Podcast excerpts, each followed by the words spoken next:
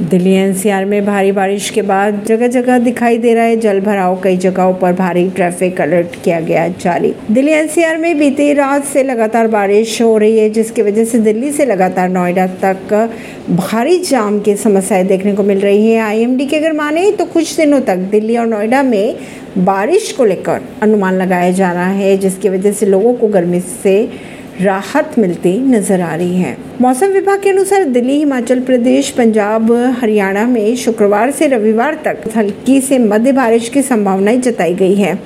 बारिश के बाद दिल्ली में भी न्यूनतम तापमान गिरकर 25 डिग्री सेल्सियस जा पहुँचा, जो मौसमी औसत से दो डिग्री कम बताया जा रहा है। वहीं अगर बात करें जल भराव की तो सबसे ज़्यादा परेशानी ग्रामीणों को हो रही है। फैल रहा है मलेरिया और डेंगू जैसी बीमारियों का खतरा। इसी के साथ मौसम विभाग ने दिन भर बादल छाए रहने की चेतावनी दी है। इसी के साथ मध्य बारिश की संभावनाएँ जताई है और अधिकतम तापमान चौंतीस डिग्री सेल्सियस के आसपास रहने की उम्मीदें जताई जा रही हैं।